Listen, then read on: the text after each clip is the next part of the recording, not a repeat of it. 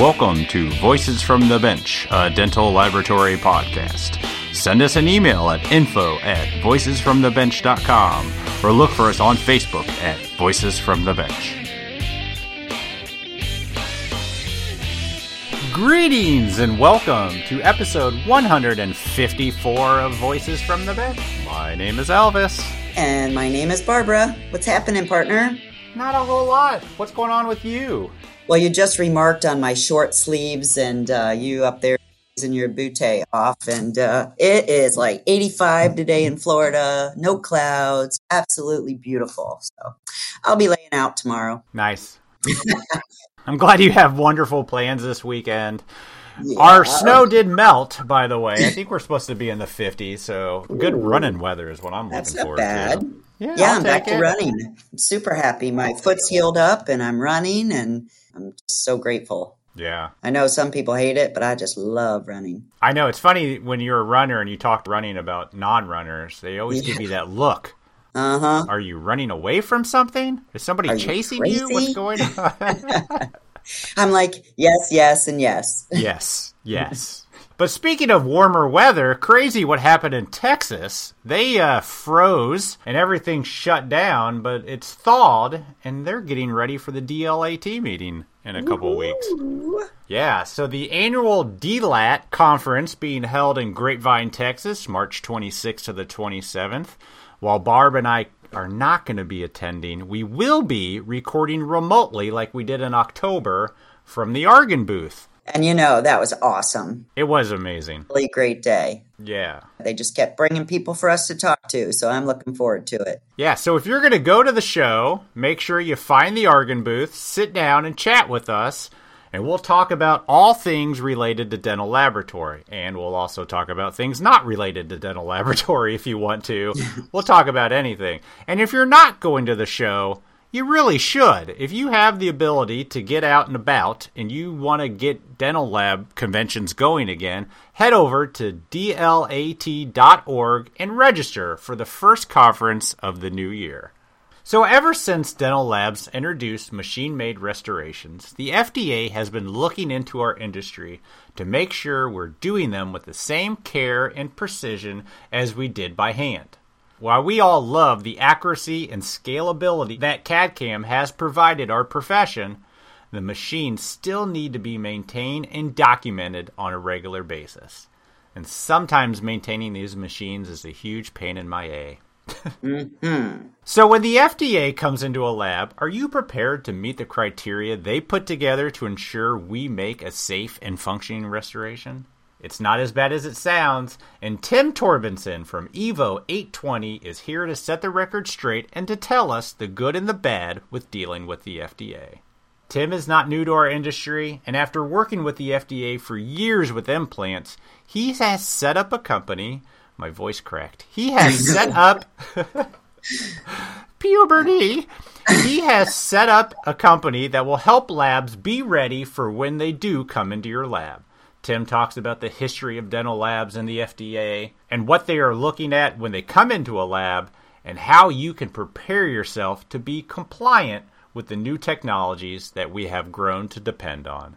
So join us as we chat with Tim Torbenson from Evo 820. Hey Barb, I called Aurident the other day about their P5 milling machine. Super! How did it go? I was introduced to the consumables Aurident offers, such as Delta Zirconia, Aurident ZR, Aurident cutting tools, and Quest PMMA. How convenient. You know what? You can buy the mill and the materials from them. Yeah, if you think that's convenient, you can also buy furnaces by Nabertherm and vacuums by Renfert. Plus, I don't have to talk to a different person every time I call. I have a rep dedicated just for me. I have heard that their service is amazing. Absolutely. Aurident offers high quality cutting tools made here in the USA, and they have great options for zirconia. Delta Zirconia, which is a super cost savings for labs, and Aurident ZR, made proudly here in the US of A. Do they still offer dental alloys? You know, Aurident started off manufacturing alloys and will always provide high quality alloys for dental labs.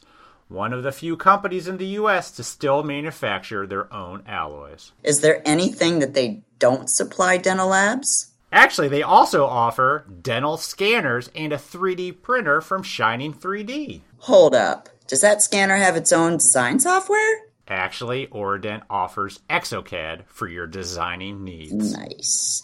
I'm not the best with technology and setting up all of this equipment, just saying. Well, we know, but that's fine. Aurident has a technical support team who can help with installing or troubleshooting any problems. Wow, Aurident definitely is a one stop shop for any dental lab's needs. How do we get in touch with them? You can always call our friends at Aurident at 1 800 422 7373 or you can visit them at their website at aurident.com. We super appreciate your support of the podcast, Aurident. Thank you so much.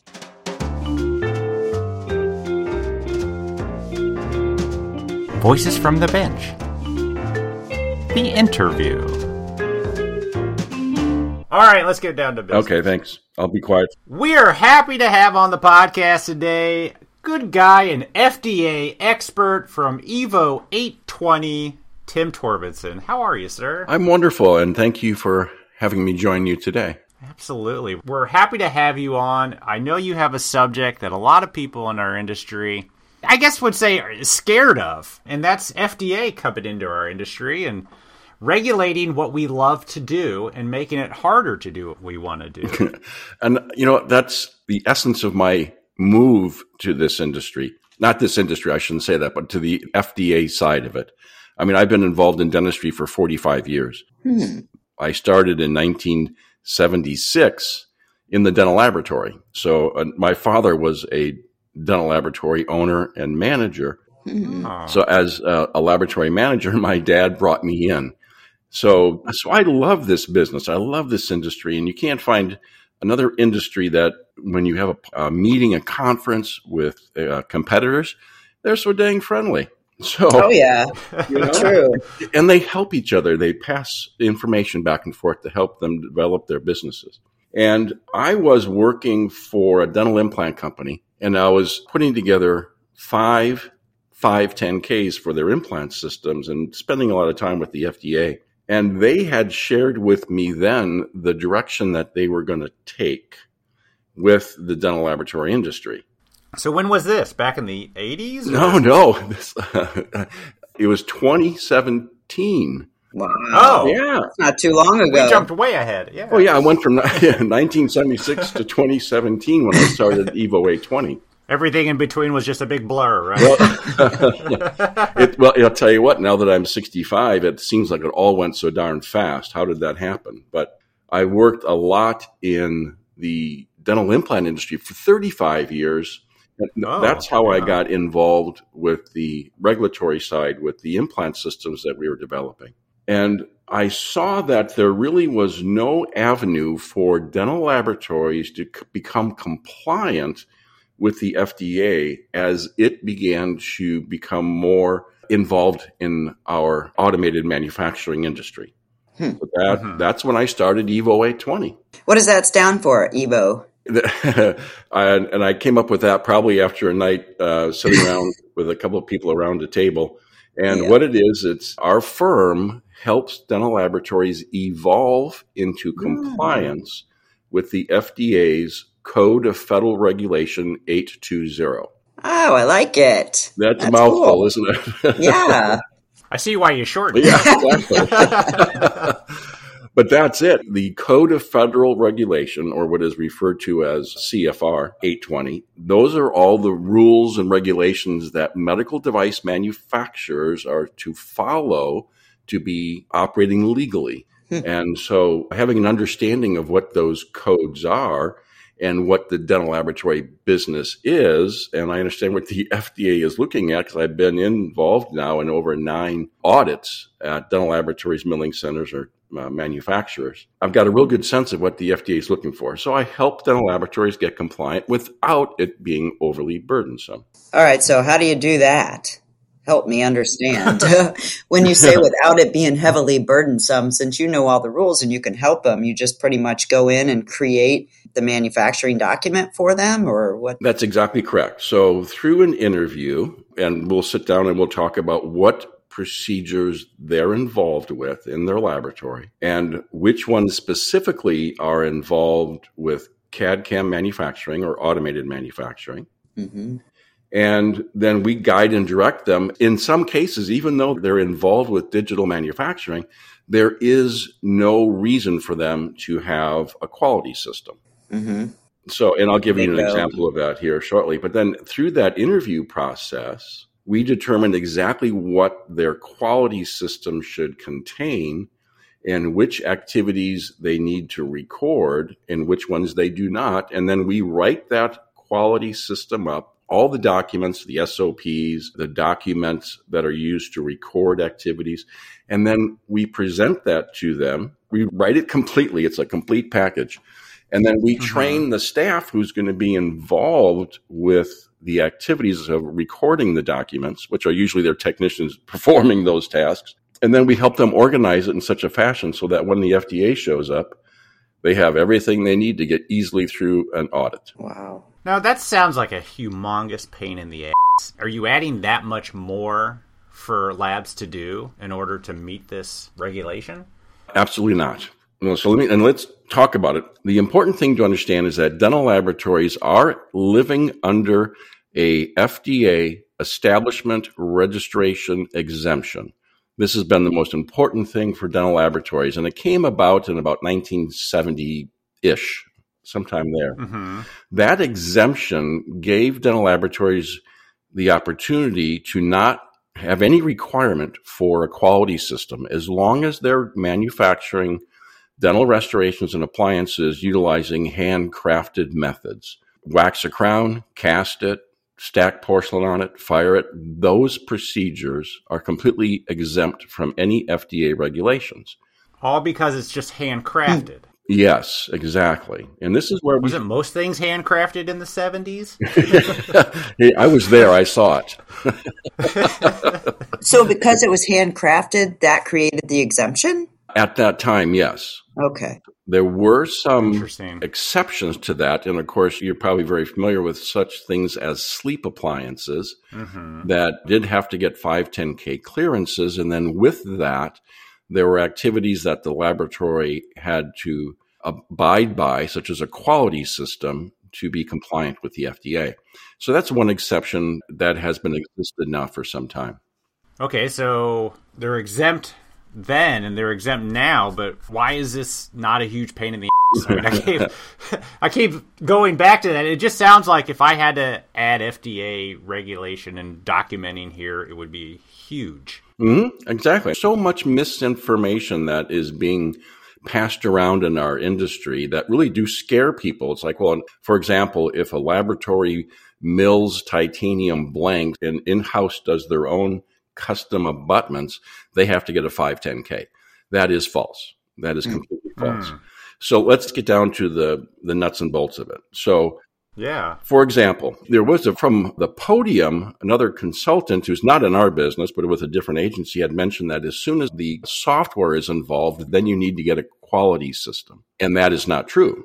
So what the FDA requires is that if you're involved with mainly implant manufacturing, implant restoration manufacturing, then you need to have a quality system.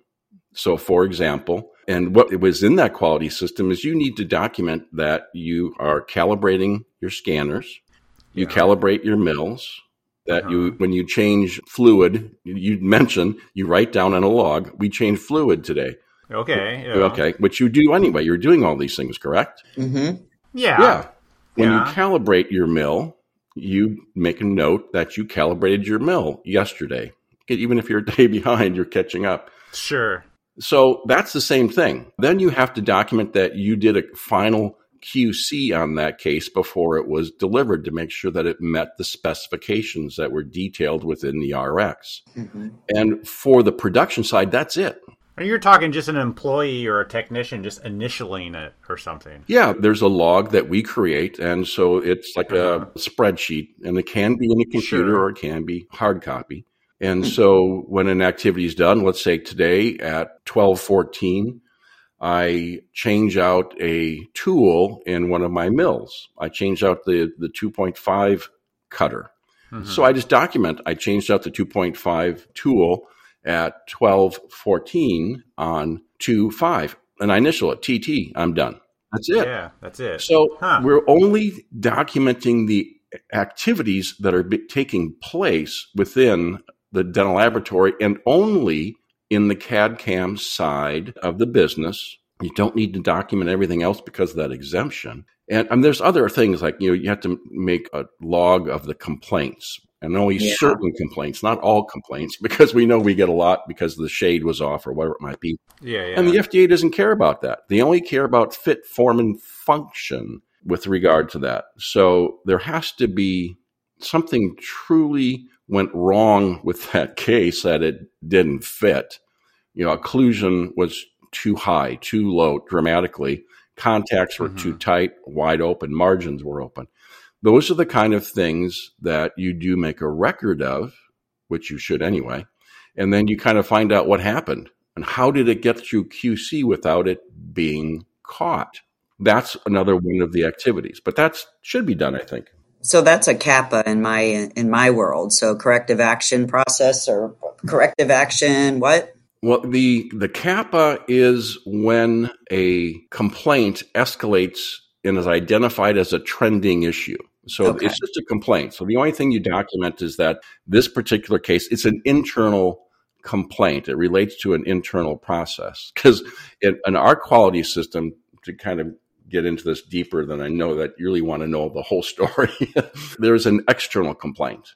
And so, for example, if you send a case out and it gets through QC, it looks like it fits perfectly, everything Mhm. matches. And again, we're only talking about those cases that are coming through CAD CAM, yeah. not all the crown and bridge and dentures that you do. We'll see some dentures. We'll we'll talk about the printed dentures. Sure, I'm sorry. sure. Okay. So, so many cases come in and everything looks good. You manufacture the case to it and it goes out the door and the doctor says, I got it and it's nowhere close to fitting what's going on. So they take another impression or they take another scan and they send that in and you compare what you worked on compared to the new one that came in. It's like, these don't even match. Well, Yeah, their fault. yeah, I- there was a bad impression. yeah. Tell me that doesn't happen. Yeah. Occasionally. That doesn't happen. har har.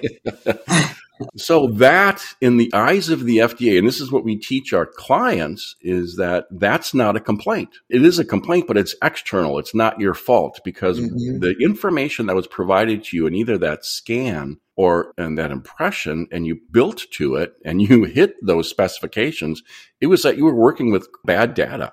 Yeah. So that's not a complaint. You don't document that. You don't waste your time on that. So if a complaint is an internal complaint, that will be a situation where the case comes back and you identify it as something that went south within the laboratory process. hmm yeah. And that when you want to go, holy cow, what happened? How did this get through? Was it a machine that, like the spindle on the mill, was out of centricity? So, um, you know, it's a it's not how to get through QC, or was it a designer who didn't catch the appropriate? And it's a trending issue, or this might be the fourth time that's happened in the last two months. hmm That's when it escalates to a corrective and preventive action, Okay. That makes a lot of sense. and that only happens like maybe five times a year. Yeah. So then you're correcting your internal processes and driving it back and asking why, why, why until you figure out exactly what the cause of it was. Do you see them being out of calibration a lot? Like, does the FDA want us to calibrate monthly, weekly, bi-weekly, or is it however we set it up? That is a great question. And that's what I love about the FDA requirements is they're very broad and they're very vague and they give you the opportunity to make those types of decisions. Hmm. There is a phrase within the FDA training sessions I've attended and the one I love the most is like this is your quality system. You make it, you design it, you make those decisions based on the risk of the device to the patient. Okay. Hmm. Mhm. So if you're making a heart valve that if they implant it into a patient and they replace a failing valve and then your product fails, the patient dies, that is going to be a much more strict and stringent quality system. Makes a lot of sense. Yeah. But we don't kill people. Yeah. No one from the performance of the device that the dental laboratory manufactures, a patient dies. Hmm. So, because our risk is so low, we have a, what I refer to as a quality system light. That makes all of our lives easier, I would imagine. yes. So, what about those devices or things that we make that hit CAD and hand you know, if we mill an abutment and it gets through CAD and then someone says, eh, it needs to be a little shorter and they cut it down with a, a handpiece a little bit, what does that do to the, the whole process? Yeah, the, the fact that it was designed with the CAD system uh-huh. and milled and we always anticipate that there's minor adjustments, you know, cleaning up some burrs, as you say, maybe shortening it a little bit. Yeah, yeah. But that keeps it in the quality system. Okay. But that all needs to be documented. Well, not all of it. Let's let's go back. So the quality system is looking at the equipment that's used to make sure that it's properly maintained. Mm-hmm. They're mm-hmm. also going to want you to create a it's called an approved supplier list, and that's an easy one. You can give that to me off the top of your head real quick. You know, who are the people you're buying your zirconia from. Mm-hmm. Sure. You know who that is. And so we put them on the list because the FDA wants to make sure that you're using 510K cleared materials and components within your restorations. That's an important part because we survive the simplicity of it because of the 510K component requirements. All that quality system stuff is taken care of before that product gets into our lab. Hmm. So that simplifies that process. It's over and done. Sure. We don't have to inspect those products we trust because they're 510k cleared. I mean, who can't you trust? Nobel, Straumann, you know? Yeah, yeah. You know. What if I buy my zirconia from a guy named Steve out of a van behind the Walmart? Yeah, that, that, that, one you could get in trouble on. Oh, okay, I, will stop. Do they have you track lot numbers for the material that goes into each of the devices? Barb, you are talking so Damas. I'm sure. That's why I'm asking. Yeah, the answer to that is no. Don't be so Damas. dumbass. he, he wants to say dumbass. That's what I do too. That's how we pronounce it here. yeah, I've had the fortunate opportunity where I've taken two of my clients off of Damas. Damas.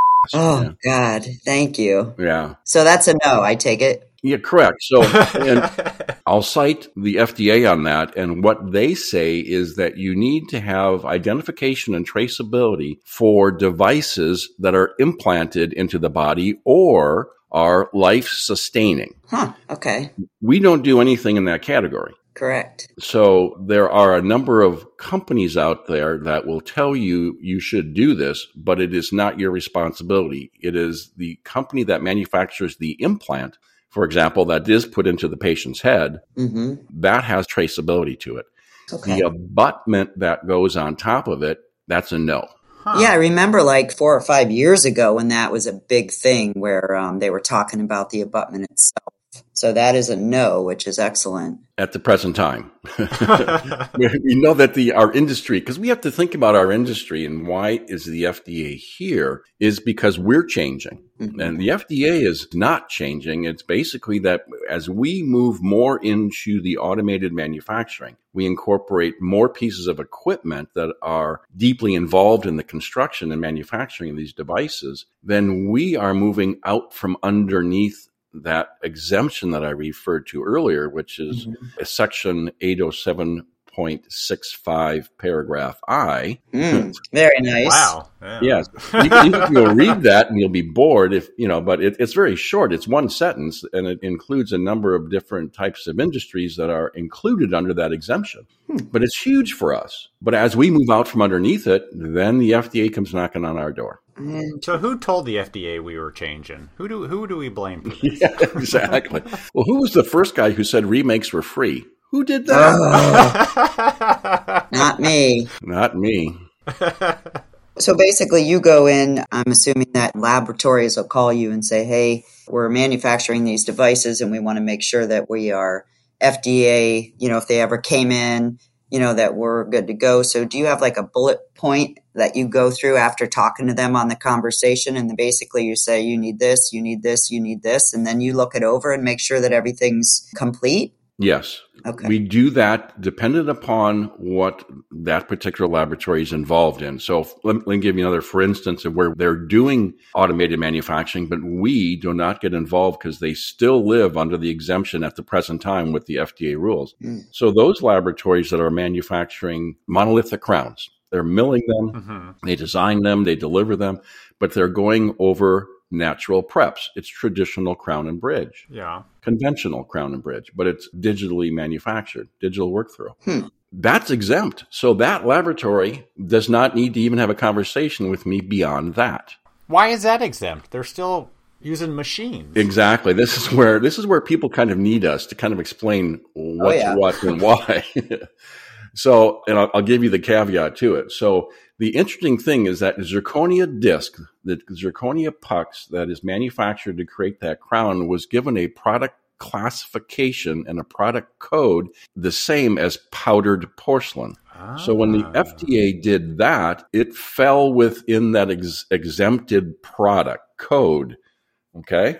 So the PFM has a product code and it, the same PFM product code matches the all zirconia or whatever monolithic material you want, Emax or whatever, falls in that same code. So at the present time, it is not part of the quality system. Well, who do we thank for that? Well, that's why. yeah. why are you into thanking everybody Think about it. Here they had a chance to make zirconia extremely difficult Mm-hmm. by giving it a classification that needed to be FDA regulated.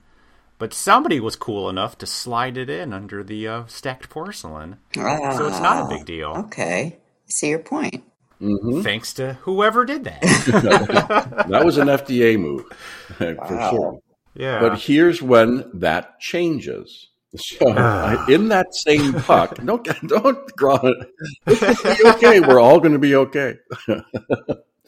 So when you take a crown that came out of that same milled zirconia disc, and it's for a implant supported screw retained crown, so it's going to be Mhm. bonded to a Ti-base. hmm That makes it different. And again, it's the implant side of the restoration. So now it's got, it Mhm. becomes part of the quality system. So that's the one you keep track of. So when it goes through uh, the QC process and it's released, there's a simple check off on that. It's like, oh, did that. And most of that is already within the dental laboratory's case management software. So it might not even add any activity because it already exists there. So that's not an added on activity, but it's something that they need to be able to build a, a report from. So LabStar, Magic Touch, all these other different softwares can be used as supporting your quality system. interesting So it's not as complicated as you think. huh it's still kind of complicated. yeah, here's the here's the thing that I like about it, Elvis. And this is when I lecture, I speak to this often is that when you are doing the activities that the FDA requires, for example, we'll take on the the milling, the subtractive Mhm. manufacturing. And so you do that zirconia crown and you do it, of course, you do that and you do it a Prettau style full arch bridge on Ti-bases. Well, then if you have that and you have your quality system, you can expand the services that you provide. You can mill a titanium bar. Yes, that means you have to add a, an expensive machine to do that. Yeah. You don't mill it to the implant directly, you mill it to a multi unit abutment. Yeah. That's covered under your quality system activities. You can expand your business to do things like that. Hmm. I would suggest you start milling custom abutments. As long as you have a quality system, you're going to be just fine. So stop outsourcing these things and sending money to somebody else. Keep it in house. But a lot of people are just scared of it just because of, like you mentioned earlier, everybody thinks that you can't without the FDA, Correct. the 510K or whatever. Yeah. I mean, it's just it's what we were told. yeah. So I'll give you a couple instances where you need to have that 510K, and they're very few. I mean, 99.9% of the dental laboratories do not need a 510K. So again, we spoke to that sleep appliance. So Yeah. if you in your laboratory, Barb, want to have a branded sleep appliance. That's called Barb Sleep Appliance that you manufacture. You put your name on it, it and Mhm. it's your design, even though it looks just like an EMA. It's actually called Sleep with Barb. Uh, hey, I'm not going to touch that one. Elvis. That's not very nice. I got a feeling that might be edited out. I don't, No, I'm sure he will not. He likes making fun of me. we'll have a chance to pick on Elvis here next, okay? Sorry, go ahead. Go ahead. Sorry. it's okay. so, because you want to take that pathway of having your very own branded sleep appliance, you need to get a 510K. Yeah. Okay, so that's that's the instance of the sleep appliance. But that's because people might die, right? Well, no. With the 510K, you have to demonstrate through the 510K process that the appliance that you're manufacturing and branding under your name is a substantial equivalent to others on the market that have been successful. That's it. But then you have to register, and then, yes, you are more likely to have an FDA inspector show up and knock on your door and say, I want to look at all your books. Ugh. And we'll talk about that too, because I've been on nine of those audits and we'll talk about that experience. But the other one that is probably more violated presently is for the Elvis orthodontic aligners. Oh, I need those. Yeah, so Elvis decides to manufacture his own orthodontic aligners. And a lot of laboratories are out there and they're just manufacturing them. It requires a 510K. Hmm. So it's a very simple and straightforward process where that needs a 510K. Where let's say, uh, for an example, the, the, a similar process in manufacturing, a retainer does not have any requirements, but a, a liner does. And the reason under the FDA is that the retainer doesn't do anything. It just keeps the teeth stable Yeah. right? And then, but an orthodontic aligner is active. It is moving teeth, and that's when the FDA goes, "Ah, can't do that without us knowing what you're doing." Well, what about dentists? Because they're trying to sell dentists to make their own aligners. You know, chair side printing and all that. Do they have to get a 510K in order to make aligners for their patients? They do not. Well, yeah. that's not fair. It, no, that's true, and that may change. There's been some discussions on that, and the reason why the FDA does that is because they do not regulate the practice of medicine or dentistry. Hmm. So that's why a dentist can have an in-house lab be milling titanium abutments, and as long as everything that they manufacture at his in-house laboratory only goes into his patients' heads, he's completely Wow. free and clear to do what he or she shall choose. That's crazy. That's crazy. Oh my God. Yeah. We're speaking the same language today, Elvis. That's scary. At the same time. Yeah, and that could be changing because the FDA is very much aware that the dentists are now moving away from the handcrafted restoration Yeah. processes to automated, and the hairs on the back of their neck are standing up. So we, and I'm not saying it's going to happen, but I know the FDA is aware of it. So Yeah, there's some dentists out there with quite an operation with an in-house lab, just doing everything in-house, and now I know how they get away with it. Wow. yes. Interesting. Yeah, it is interesting, but that's something that we've always had. Prosthodontists, a lot of prosthodontists have their own labs and have been Mhm. operating that way. So you must get a lot of calls from labs that say, "Hey Tim, the FDA just sent me this letter that says they're coming. What do I do?" yes, I've gained quite a few clients that way. I I bet. And- bet you I have. bet. yeah, Yep. yeah, yes. And in some cases, we're getting them caught up and get them prepared for when the FDA walks in the front door. What brings the FDA to that lab in the first place? Okay, that's a great question as well because there's a couple different ways. One is that you are registered with the FDA as a specific device manufacturer. Again, it would be aligners or sleep appliances. Yeah. So, as a registered entity with the FDA, there's a lotto that you might win, or maybe you might call it losing, where you're pulled, your name of your business is pulled, and they come visit you that year.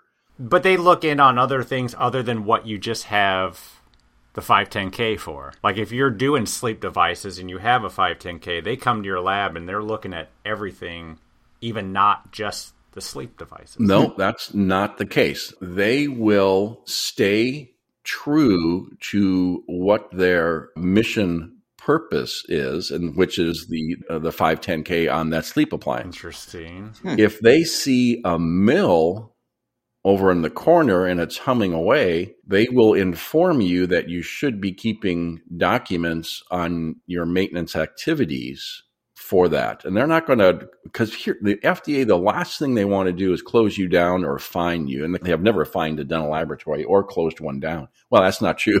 Well, We'll talk about that. then there's that. Give us the dirt. Yeah. Kevin at Crane Dental Laboratory, he has a 510K for his sleep appliance. He's a, a, client of ours, great guy. And we were working with him and transitioning him from one consultant firm to ours. He liked our quality uh-huh. system better. And the FDA came in and audited him when he was right in the middle of changing things. So his books oh, were really a mess. But the only thing they looked at, because he's a full service lab, the only thing they looked at was his 510K procedures on sleep appliances. Hmm. So that, that's that's hmm. a real world experience. But now they know about you. Yeah, and the FDA, you can expect to see them every seven years on average. So it's not like they're seven there every day. Years. Unless wow. you're like Glidewell, they're there like every six months. Wow. Oh, I bet. So, what else brings them into the lab? I mean, if a dentist can complain to the FDA about us or any of that come into play? Yeah, there is a, a system that you can complain about an entity, mm-hmm. and it, they won't come just because they got one, because they'll realize and they understand that some people complain just because they're mad at you. You know, something yeah. happened. For example, I had a laboratory client of mine that shared a letter that they received from the FDA. Mm-hmm. And in that letter, it stated that, yeah, if you agree with us that this is malarkey, that's not the word they use, but that's the word I chose to use. Just ignore it because that's what we're going to do. So the FDA recognizes that there's a lot of personal attacks that have nothing to do with patient safety. And that's the only thing that FDA cares about is patient safety. So yeah, so if there's a number of complaints and and they're consistently the same complaint that demonstrates uh, there's a trending of inefficiency and inability for one company not to meet their expectations and put out a quality product, the FDA is going to just stop by. Yeah. That has never happened to a laboratory. I can tell you that. That's good. Yeah, that's good. And then the th- the third way is one of the things the FDA has gotten deeply involved in, and I'm glad you brought this up, is they're doing surfing or mining, where they're going through publications, mm. LMT, IDT, JDT, podcast. yes, they will listen to podcasts, and they're probably listening in on mine, so it's okay. Uh-oh. They look at blogs. Uh, they'll look at your website. They'll look they're going through a lot. So you have to be careful what claims that you're making. For example, if you post broad or proudly and broadly through the industry that you are manufacturing orthodontic aligners, and they go look and they say, hmm, he doesn't have a 510K. so mm. they're going to first give you a call while they're making their airline reservations to come and visit your lab. it's big in our industry now to be like a reseller of aligners. Other labs, other companies make the aligner, they brand it to my lab, and I sell it to my doctor. But if I advertise that, does that bring them in? Well, if you're going to be a reseller and repackager, you have to register with the FDA. Oh. So okay. that's also like if you outsource to China or some other area and then you you have it shipped back to you and then you actually resell it or repackage it. That would be the same thing. Is that correct? That is correct. So, two different situations with the orthodontic aligner, and you are operating under someone else's 510K that they're manufacturing it for you. They will be audited first. What they yeah. will look at from you is that to make sure that you are passing through any complaints that you're receiving to the actual mm-hmm. manufacturer, because the manufacturer really holds the majority of the responsibility. Sure. So you're a pass through, and the FDA is really not going to be that interested in you. So when they come in, if they would audit you, if you would hit, if you'd win the lotto and you get, get to have a visitor, they would come in with an unclear understanding that you are a pass through, and they want to make sure that you're keeping track of any complaints that come in on that aligner that's being manufactured mm-hmm. for you. That's it. Well, there's a couple other things, but it's very minor. Yeah. And then for the laboratory that is using an offshore manufacturing, that's a little bit different because now they're an initial importer.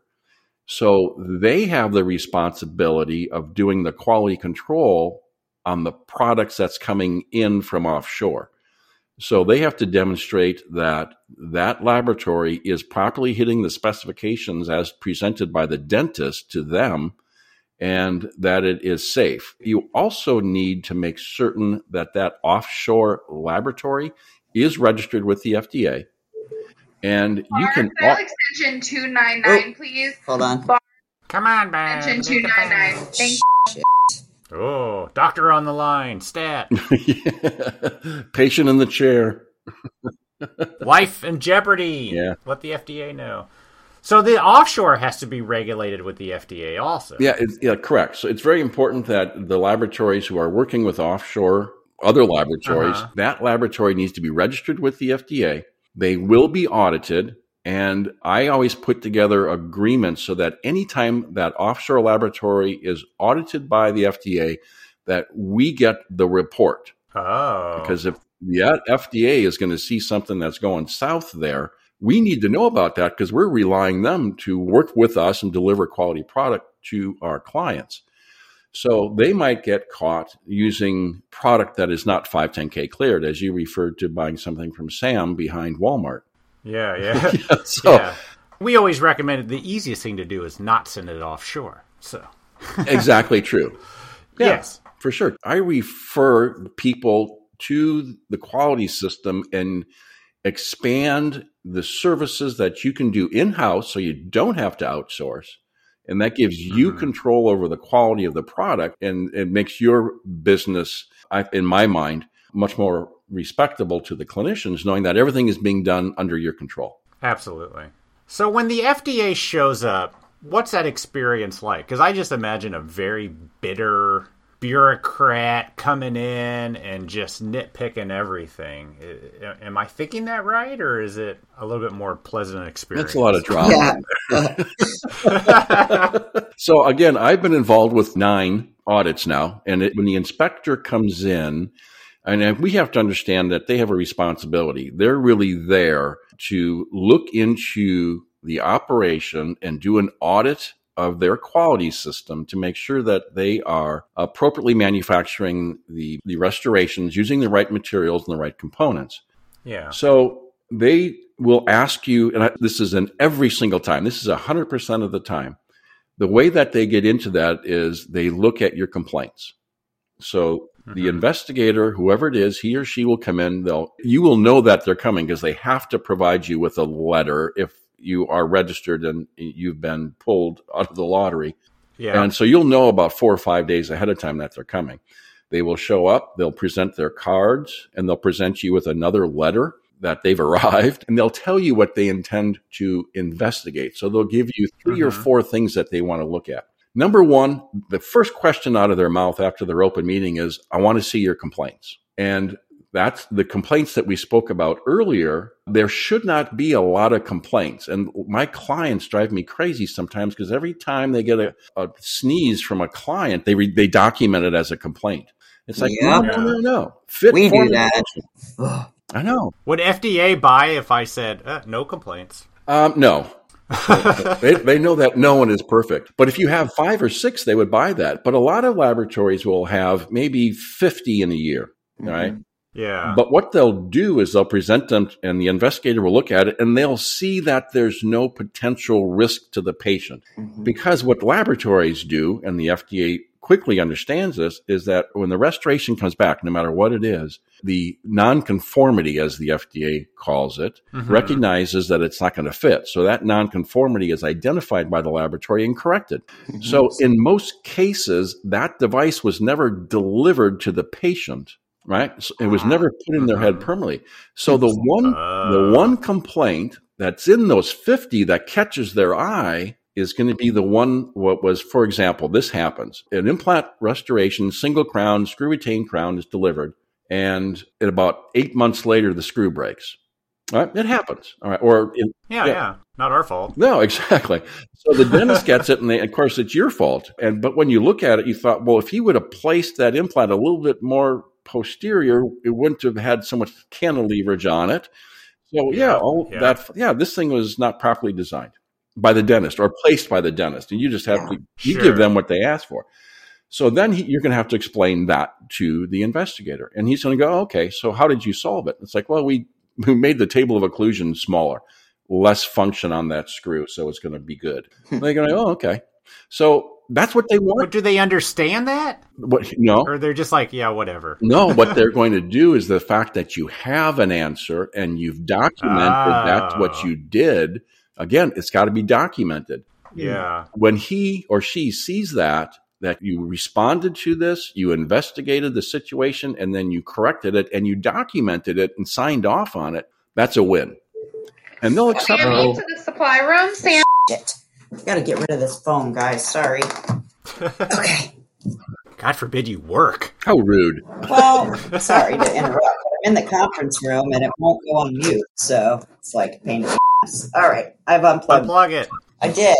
Yeah. So, with the FDA understanding that you have responded appropriately to that complaint, you investigated it, you solved it and resolved it with within your operation, and then you documented it, that is a win. That is nothing that the FDA is going to write you up for. and it doesn't even matter if it's the right answer.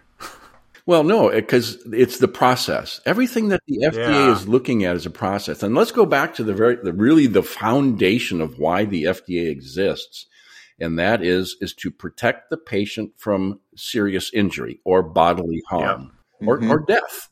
so they know that when they're in your operation, in your laboratory, that the patient is never at any risk unless you are severely, severely out of compliance and really a risky operation. Every Yeah. laboratory that I know that was like that is no longer in business. Yeah. Yeah. Melting pennies to make PFMs. Yeah. We used to say 55 Chevy bumpers, Oh. but then I'm old enough to know that. Has there been anything in our industry that's new that's caught the FDA's eye as the last couple of years? Well, yes. And it, it came out, I think, very good for the industry. And that is uh, going back to 3D printing and what the FDA refers to it as additive manufacturing. Mhm. So they came out with a new product code, and it's product code PZY. And it is for printed denture tooth. How the hell they get PZY out? I, uh, I never don't try to figure out the FDA. Oh, okay. That'll just Okay. keep Okay. keep you awake at night. That's my job, man. But it's important about this particular modification is that if we think about denture teeth that you get from Dentsply or Myerson, those Yeah. are 510K cleared devices. And they come in the cards and you pay some pretty good money for those and they're FDA re- regulated. When they released PZY, it is still the same product classification of that denture tooth that you buy on the cards. It's a class two, but because it's printed in your laboratory where you have a quality system, you can print the entire denture now without having to use those teeth. So you can print the denture base and you can print the teeth on the denture. And the only thing you have to do is use a CAD system that is 510K cleared. They exist. Use a resin material that is 510K cleared, and there's plenty of that out there. Mhm. And then Sure. with through the quality system, be able to demonstrate that the printer is being properly maintained and calibrated so that everything is being made as per clinicians' directions on the RX. And that's it. So man, start going away. Get get a quality Wow. system and start printing your own dentures. Complete. Wow. What about milling dentures? Is it the same thing? Same, same. Same, same. Yeah. Interesting. But they're going to start looking at everything we're printing, aren't they? I mean, night guards, custom trays. I guess not models. They don't go in a mouth, but That's a real interesting and very timely because I had uh, an exchange, a letter, an email exchange actually with the FDA specifically on mouth guards because there Mhm. was a lot of information, once again, misinformation that for dental laboratories to manufacture mouth guards, they have to have 510K. And I know that wasn't true, but I always like to get Yeah. a letter from the FDA so I have it in writing and documented. And their response was clearly no. oh, nice. Yeah. Great. Yeah. It's good to know. to just paraphrase the letter, it was that because you are manufacturing a patient matched device per a prescription or work order or RX from a licensed practitioner, you are just manufacturing a device that is basically not classified. Because it's not permanently in the mouth, or just because it comes from a dentist who's not regulated by the FDA? Well, the FDA uses that as a foundation on a lot of their decisions Yeah. on that, but it's kind of like the retainer because it doesn't do anything except keep teeth in place or with Yeah. the mouth guard, it's protecting them from night bruxing or whatever it might be, uh, whatever the reason they get it to protect an implant or whatever. The FDA recognizes that as a, a non threatening device going into a patient's head. Hmm. Which they should. Yeah. Real quick, back to the denture. If you're using carded teeth on a printed base, does the printed base still have to be FDA cleared? Amazingly, no. I figured the teeth were the biggest part of it. Well, the base itself, but you have to use the resin to print it has to be 510K cleared. But the separation there's, well, do I have to have a quality system? Then that's the separation between yes and no. No, you don't, because the denture base is, is a truly non classified or unclassified product. The resin is 510K cleared, and that's a requirement. yeah. But that's all you get now anyway. The, the industry is so, the manufacturers are so compliant with the FDA. It's a luxury for us. Yeah. I would hate to be a manufacturer having to deal with all this stuff. I mean, I bet you it's a headache. Well, aren't you glad they do it so we don't have to? Oh, absolutely. Absolutely. Yeah. Where you mentioned software, is 3Shape ExoCAD, or are they all FDA cleared or no? Yes, and it really depends upon which application. For example, the scanner itself Mm-hmm. is not required to be 510K cleared. It's just an imaging machine. Mm-hmm. The CAD software that is used in the design of an appliance or a restoration is required to be 510K cleared. So, yeah, 3Shape is completely clean, and ExoCAD is in the process of getting all of their complete offering Mhm. cleared. Yes. Wow. Awesome. Well, we're good to go on some of it, but not everything. I know we're kind of coming down on time, yeah. but I would like to stress the difference between when you make that step from being kind of FDA compliant under the exemption and when you step out of that and then you need to really pay attention to getting a quality system in your lab. Yeah. So, for example, and this is typical for a dental laboratory, the process in the into the digital world is they first start with a scanner, and they Mhm. outsource their zirconia crowns. That might be they're outsourcing other appliances, but the only thing that they're doing is they're designing in house because they don't want to invest in the mills and they aren't quite sure. So that process, that, that scenario, it keeps them under the exemption because they're not manufacturing anything. Okay. Yep. Now they bring in a mill to cut zirconia discs. And so now they've got the design and they're doing zirconia discs, but they don't do any implants. The only thing they do is conventional crown and bridge over natural preps.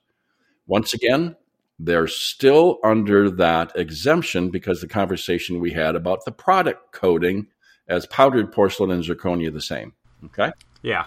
Mm-hmm. Now, when they step into the implant world and they start manufacturing their zirconia and they're bonding it to over the top of a Ti-base or a titanium mill that they manufacture, now they need a quality system. What if they don't bond it on the titanium in lab? What if it's always sent separate and the doctor bonds it? I get that question all the time.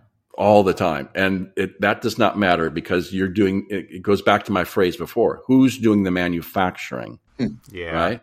So that goes back to that laboratory that is doing all their design, but they outsource it. They need to make sure, and I'll help them write this letter to whoever's doing their outsourcing, whoever's doing their manufacturing for them should provide them with proof that they are FDA compliant for doing those appliances or devices that they're providing them with.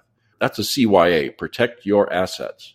Nice. Are there labs out there that do zirconia but don't do them on implants? I can't imagine how you would say no. Yeah, I don't think so. But I'm trying to give the Yeah. separation. Remember, just don't, Sure. don't figure out the FDA. Really.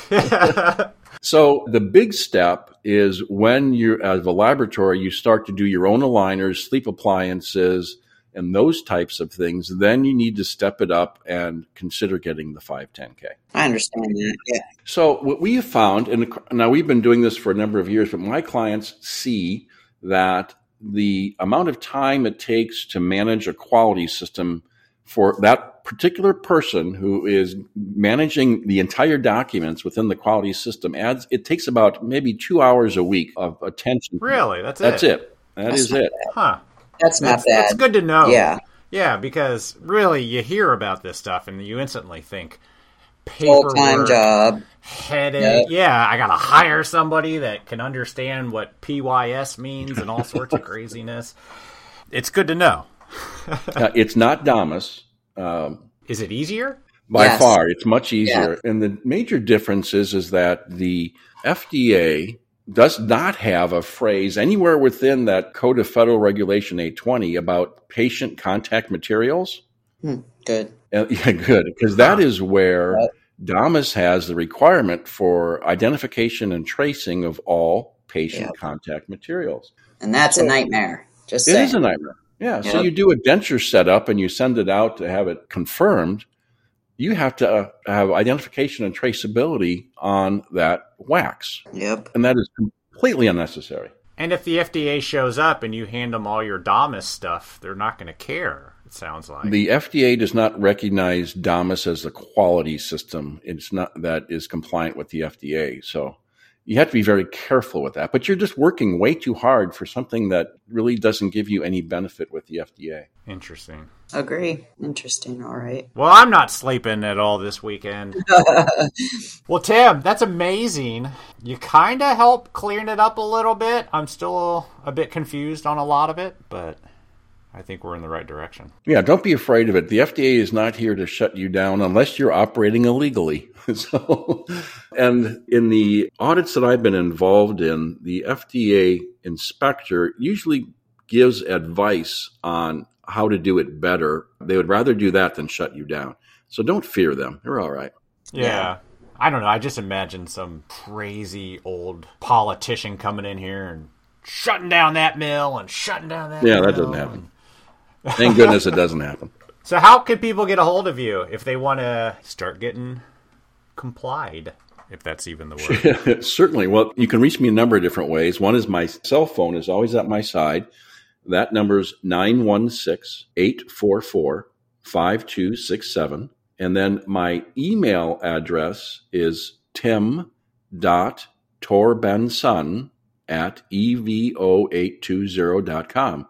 And the last name is spelled T O R B E N S O N. And then another good way to get a real clear picture is I'm doing a the CYA trilogy, which is again cover your assets. it's going to be three webinars that are each of them is 30 minutes and the first one is called dazed and confused which our industry really is just you know to your point elvis there's Yeah. so much misinformation that has many people scared to make steps to really eh, build their laboratory and i'm going to cover that in dazed and confused hmm. then nice. the second one is what the heck is a quality system? And this is where I'm going to detail for 30 minutes exactly what the quality system is. I'm going to demonstrate documents. I'm going to show you what they are, how you fill them out, and what needs to be documented and what does not need to be documented. And then the third one is, you know, how to work with Evo 820. And that is 30 minutes or less on what we do, how we do it, and how it benefits a laboratory. Awesome. nice. Looking forward. to Sounds it. like some good information Yep. that any lab should at least check out. I agree. And in the webinars that I've done in the past, I've had a lot of comments from people that just say, thank you for finally clearing up what really needs to be done and what we don't need to do. Yeah. That's what my objective is. I figured you had to write everything down. Took two steps today to the left in order to move the mouse three inches to the right. Now you know. Yep. awesome, Tim. We appreciate you coming on the podcast and clearing some of this up. Thank it was you. my pleasure to be here with you today. Yep. Yeah, thank you so much. And I know we run into each other a lot at conventions. Let's hope that happens again soon sometime. Yep. I'm very looking forward to those starting up again. Yes. Yeah, absolutely. Well, thanks again, sir. We'll Thank talk to you you. later. My pleasure. Thank you, Elvis, and thank you, Barb. Yep. Thank you. Bye now.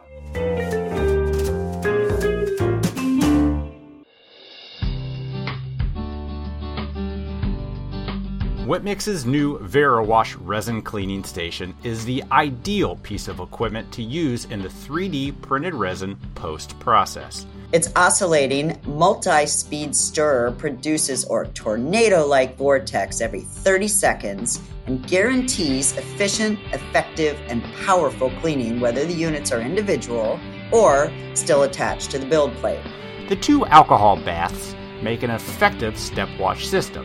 It cleans more efficiently, and there is less alcohol needed since it is reused for both a fresh bath and a dirty bath.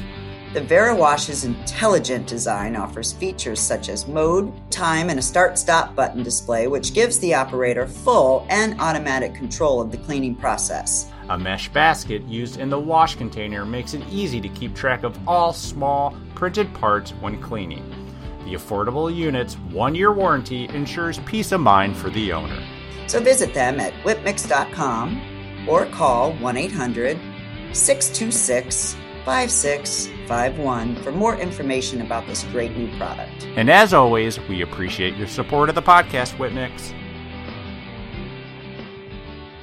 A super big thanks to Tim for coming on our podcast and setting the record straight about dental labs and the FDA. I know when I was interviewing, I was thinking in my head DAMAS and all of the things that we have to do, and he set my record straight, which I really appreciated. So while it seems scary to have to deal with them, having the documentation and the assistance of a third party company like Evo 820 on your side will ensure that you will be fine to continue making the restorations that you love to make and also something to think about. There is nothing we can do to keep the FDA out of our industry, so partnering with a company to put the procedures in place now will make it easier than doing it years from now when there is even more documentation needed. So, you know what we say better to be safe than sorry. So, thanks, Tim. Yeah, it's important stuff. I know we had a lot of fun in the conversation, but it's something a little serious that we need Oh, to yeah. think about. I can't take anything seriously, so I just make jokes all the time. That's how I deal with situations. Right. Mm. well, all right, everybody, that's all we got for you. We appreciate it. Have a good one. Bye. Bye.